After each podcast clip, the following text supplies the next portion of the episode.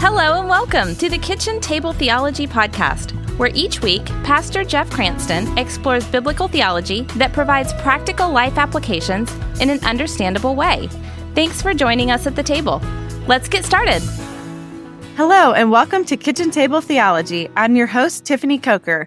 Along with my dad, Pastor Jeff Cranston, we are seeking not only to help you know deep, solid biblical theology, but to know the Word of God and the promises of God that are given to us in His Word, all while holding to solid theological truths in your heart, soul, and mind. We are currently working our way through each book of the Bible, giving a short overview, a little background, and then diving into the theological themes found in the book. If you're listening live with us, staying current with where we are heading into the Christmas season. So we will take a few weeks off. Next Sunday, December 17th will be our last podcast episode for 2023. We will be back in January and maybe in 2024, we will finish our Bible overview series. For today's podcast, we're going to look at another one of Paul's letters, this time to the church at Thessalonica. As you may know, there's two of those letters in the New Testament. So today we're going to look at the first of those. Dad, before we pushed record on today's podcast just a second ago, you said we should approach this book a little bit differently than we have the other letters of Paul. So explain that to us. Yep. And hello again, Kitchen Table Theologian. Thanks for joining us. Yeah, I, th- I think we can approach this a little bit differently and, and we should. So I'm thinking we should approach it a little differently because in order to understand First Thessalonians, you really should read it along with the 17th chapter of the book of Acts. So that's Luke's account. You'll remember that when we studied the book of Acts in an earlier podcast. Luke fills in the background that's imperative for us to understand as we dive into First Thessalonians. So I think first, let's just cover a few elementary matters about the book and then we'll dive into it. Okay, so these first matters that we should cover, I'm guessing that some of the background details. Who wrote the book, the date of the writing, things like that. Let's begin with the author like we always do. We already said the author is Paul, but give us a little bit more on that.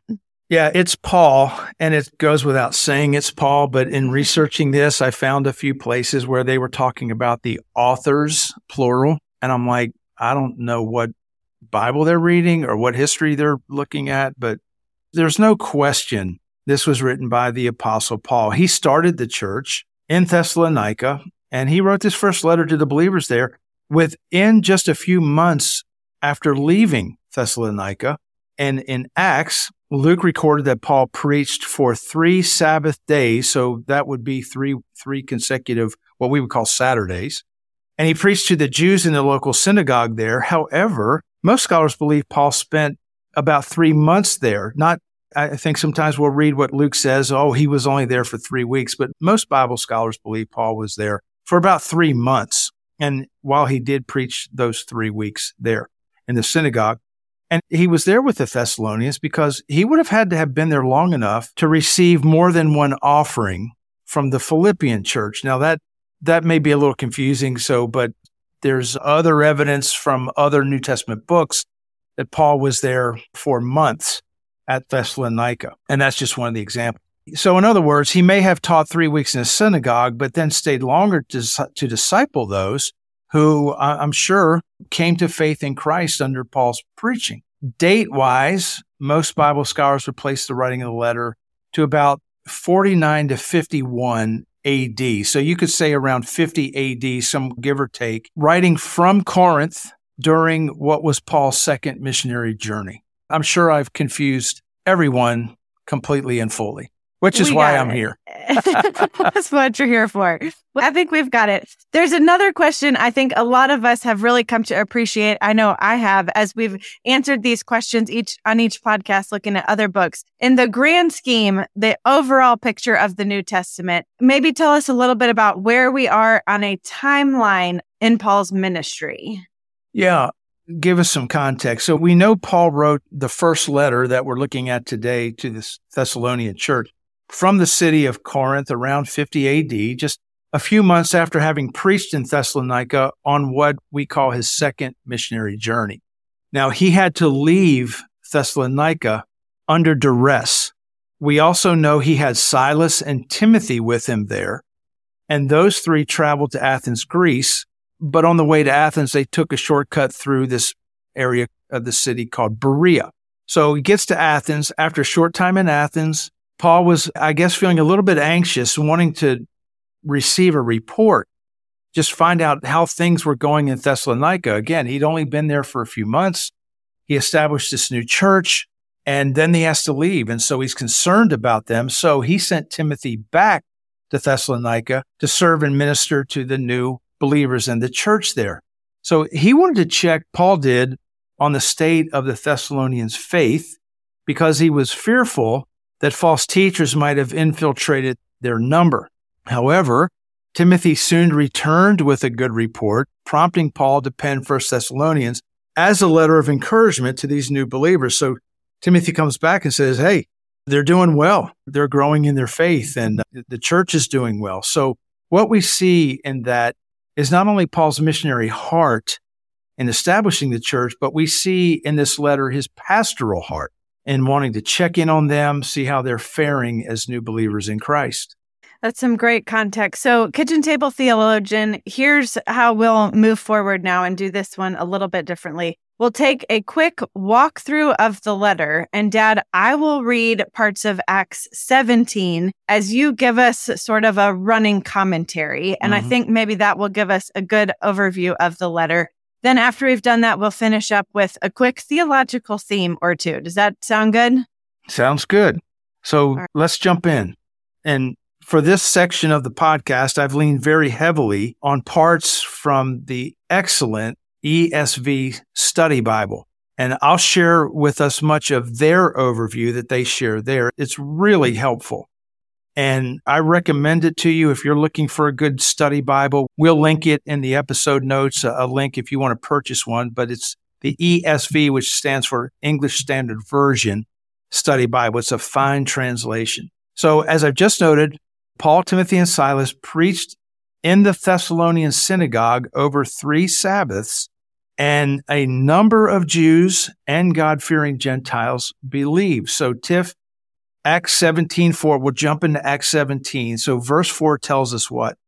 And some of them were persuaded and joined Paul and Silas, as did a great many of the devout Greeks, and not a few of the leading women. So there we find that because of their preaching and teaching, a number, great, great many, the word says, came to faith in Christ.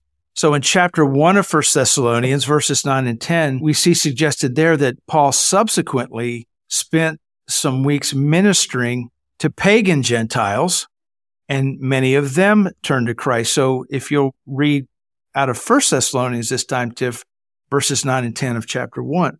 For they themselves report concerning us the kind of reception we had among you, and how you turned to God from idols to serve the living and true God, and to wait for his Son from heaven, whom he raised from the dead, Jesus, who delivers us from the wrath to come. Yeah, so that's Paul saying, here's the report I've heard. And so we know that there were a number of pagan Gentiles who believed because they were the ones Paul said, turn to God from idols those would not have been Jewish people. They would have been pagan Gentile peoples. Maybe they're, the idols of the, the Greco Roman world. So they turn from there. So, however, so all that's good. Then moving along, rioters instigated by Jewish opponents dragged a guy named Jason that he was hosting Paul. They dragged Jason and some other Christians before what were called politarchs, which were regional Roman governors and they were charged with sedition against Caesar. So, Acts 17, we continue on. I'll read Acts 17, verses 5 through 8. It says this But the Jews were jealous, and taking some wicked men of the rabble, they formed a mob, set the city in an uproar, and attacked the house of Jason, seeking to bring them out to the crowd. And when they could not find them, they dragged Jason and some of the brothers before the city authorities, shouting, these men who have turned the world upside down have come here also, and Jason has received them, and they are all acting against the decrees of Caesar, saying that there is another king, Jesus. And the people and the city authorities were disturbed when they heard these things. So, as you might imagine, that then forced Paul and Silas and Timothy, and I'm sure some others, to leave Thessalonica prematurely. In other words, they it for, this forced them to leave before they had been planning to leave. So, continuing in Acts 17, verse 9 through 10 reads, And when they had taken money as security from Jason and the rest, they let them go. The brothers immediately sent Paul and Silas away by night to Berea, and when they arrived, they went into the Jewish synagogue. So, Paul was, however, still concerned for the new Christians in Thessalonica, and therefore, a few months later, he sent Timothy back there. Now, catching up with Paul in Corinth, Acts 18 tells us that Timothy updated him on the Thessalonian church. And upon the update, Paul writes to them as follows. Now, this is from 1 Thessalonians 3 6. But now that Timothy has come to us from you and has brought us the good news of your faith and love, and reported that you always remember us kindly and long to see us as we long to see you. So here we see Timothy reporting that generally the church community is doing well. However, thing not, however, not everything at Thessalonica was rosy. Some members of the church had died. And because these new believers were not fully informed about what happens when a Christian dies, especially in regard to the return of Christ, some of them apparently thought that those who had died would miss out on the second coming. And it sort of plunged them into some hopeless grieving. And that's why Paul says later in that letter, we don't grieve as people without hope because they were grieving like they did not have hope. So in addition, Timothy related to Paul a question the Thessalonians had about the timing of what Paul refers to as the day of the Lord. Now that's, he's referring to the second coming of Christ. Paul reassures them that they are destined not for wrath, but for salvation on the day of the Lord. So some think that the Thessalonians were concerned that they would be unprepared for Jesus' return. And eventually these new Christians were questioning their own final salvation in view of these apparently unexpected deaths of folks within their congregation. And they, they may have even been wondering whether the deaths were an expression of God's disapproval on them for some reason. But Paul, however, being Paul, he told them in chapter four, look, y'all are worried about all of this, but you really need to be more concerned about living holy lives. That's just the way Paul dealt with their grief. I know you're worried about that, but you really need to be worried about this. So whatever the specifics, clearly the Thessalonians needed reassurance about those who had died and about their own destiny at the second coming of Christ. And Paul addresses these things in chapters four and five. His main purpose was to repair the hope, I guess would be a way to say it, to repair the hope of the Thessalonian Christians in the, in the wake of these unexpected deaths of people in their congregation and re- reassure them that both the dead and the living were destined to be finally saved at the second coming of Christ. I'm sure there's so much more detail we could go into, but that sort of gives us a sense of not only what Paul wrote, but why he wrote what he did in this first letter. So, Dad, we probably need to start wrapping up today's podcast. Let's discuss quickly a few theological themes. And I think you were getting at one in that last section there in the second coming of Christ. Is that, could we say that's a theme of this book? Oh, absolutely. Yeah, that's a major theological theme throughout the letter. So, four distinct times, Paul made reference of Jesus' second coming and glory and triumph. And that's an apocalyptic event and, and it fulfills various end of time prophecies, such as the resurrection of the dead. And that second coming ushers in the millennium here on earth, which is the kingdom of God on earth. And, and it gives a foundation, the second coming does, for Christian hope. And it's a confident expectation of a promise God has made. And we know God keeps his promises. And really, it calls all of us as believers to be alert and to live a life consistent with the holiness that God says this is how you are to live. What else? Are there other theological themes we can see in the book of First Thessalonians? Well, yeah, I think hope that I just mentioned. Hope, hope mm-hmm. is a mm-hmm. is one.